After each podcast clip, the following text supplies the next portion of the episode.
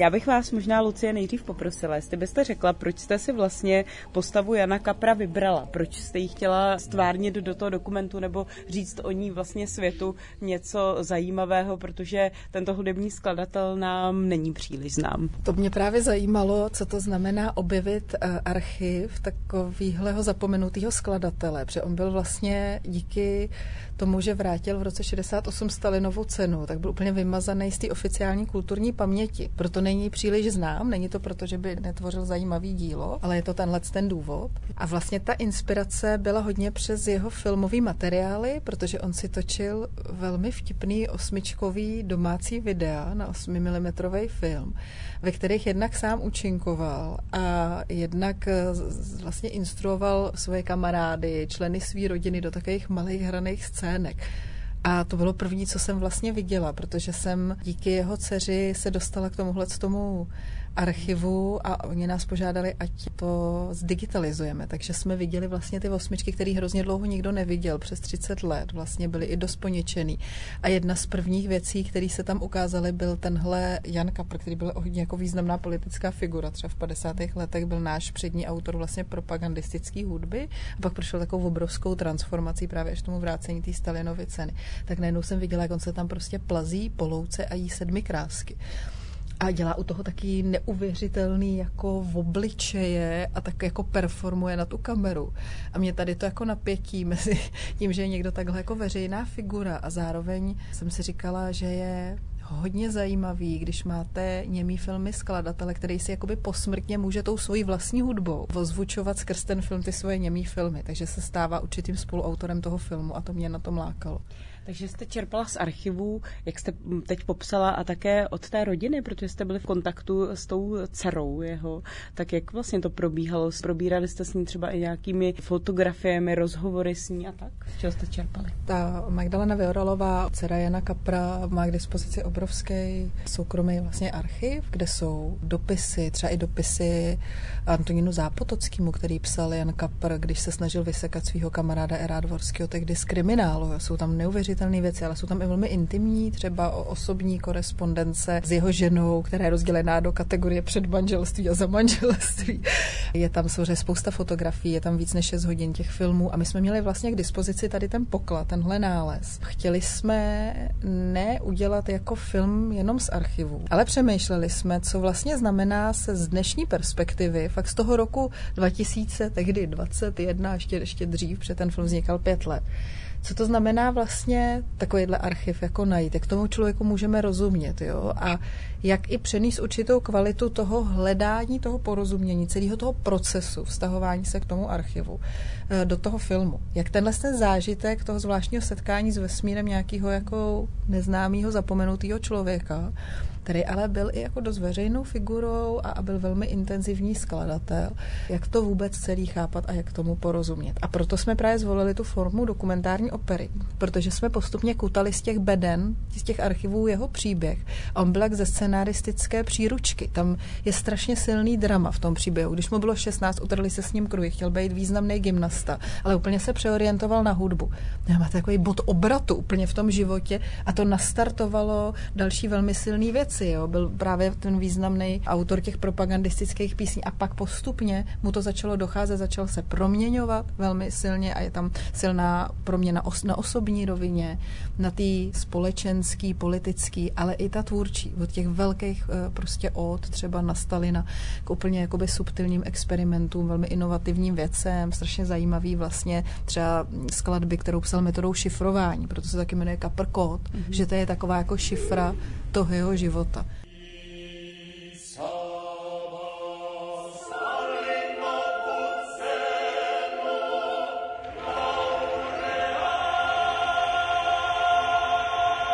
A zároveň je na tom filmu vlastně pro mě důležitý, že my taky spoustu věcí nevíme, že když máte paměť o nějakém takovémhle člověku, ty stopy, tak něco jsou fakta, ale něco jsou třeba jenom drby.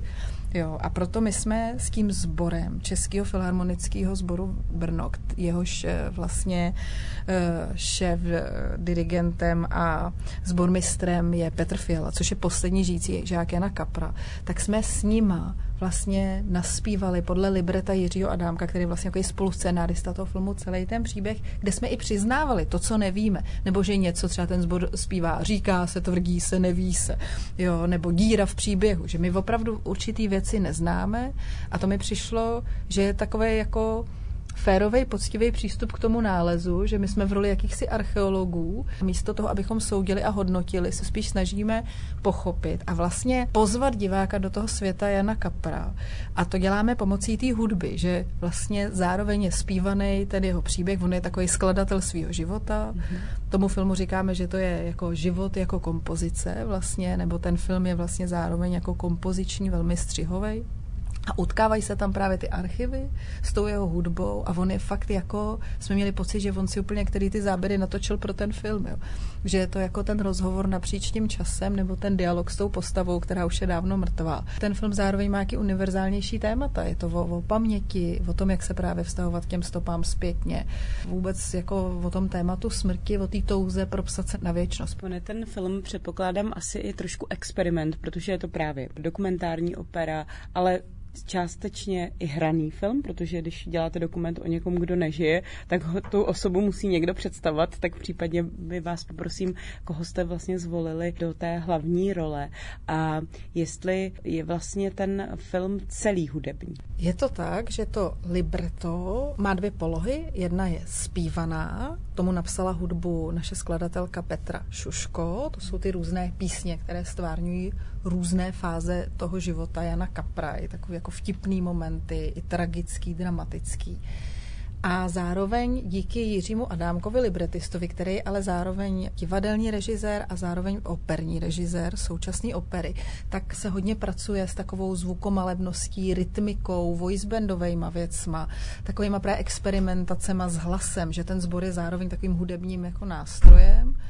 A to jde všechno dohromady s tou Kaprovou hudbou. Takže ten film není celý, vlastně je hudební, je to takovej, taková jako pozvánka do toho vesmíru toho Jana Kapra, skrz ten zážitek té jeho hudby, ale v různých polohách a kontextech. Je tam hodně důležitý sound design Richarda Millera, který tomu dal další vrstvu. Když se ptáte na toho hlavního protagonistu, který ho představuje Jan Kapr, tak to je vlastně náš solový zpěvák Karel Jakubů, který vynikajícím způsobem se zhostil performativně té role, ale zároveň ten sbor je i kolektivní postavou. Jsou tam rozlišený charaktery, třeba první manželka Jana Kapra, druhá manželka Erád Vorský, nebo úžasný zpěvák, který zpíval v Metropolitní opeře za první republiky, Pavel Ludikar, jo, to je taková fascinující postava takového prostě sukničkáře, který ale zároveň byl jejich blízký rodinný přítel, taky na těch archivech.